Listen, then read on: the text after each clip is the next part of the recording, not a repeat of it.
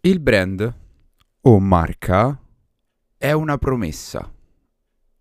Che vuol dire promessa? Seguitemi perché alla fine ve lo spiego meglio, però per ora partiamo da questo concetto. Il brand è una promessa.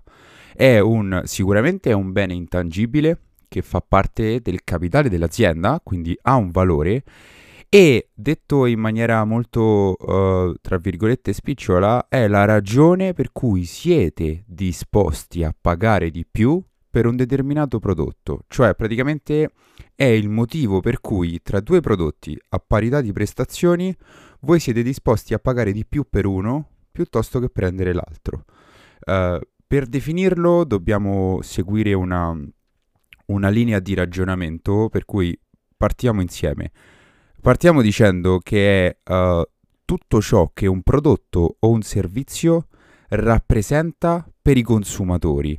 Uh, è quindi quell'insieme di um, associazioni che i consumatori fanno in relazione ad un determinato prodotto o ad una, de- ad una determinata azienda e con questo primo step capiamo subito una cosa, il brand è un qualcosa che viene costruito all'interno della mente dei consumatori, all'interno della mente delle persone.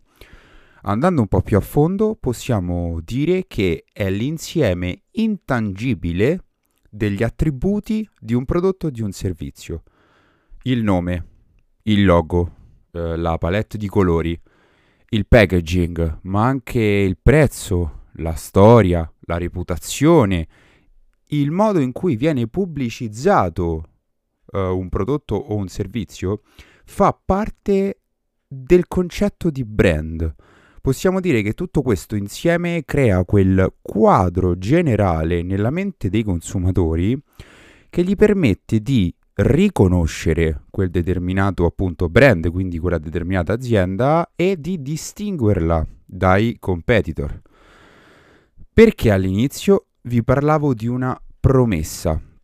Il concetto di brand è una promessa perché uh, è così, cioè è proprio una promessa. Quando voi vedete Apple, prendo sempre in considerazione Apple perché è una, un'azienda leader sotto tanti punti di vista, soprattutto dal punto di vista del marketing.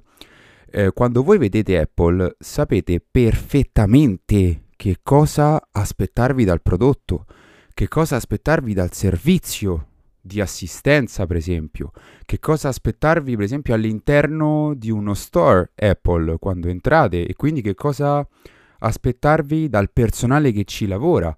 Ma sapete anche cosa aspettarvi in termini di prezzo. Sapete che comunque Apple si posiziona su una determinata fascia di prezzo. Lo sapete? Questo lo sapete perché? Perché Apple ve lo promette ogni volta. E quindi eh, torniamo al concetto di eh, promessa. Il brand è una promessa. Come la fa questa promessa? Partendo dall'elaborazione della vision e della mission.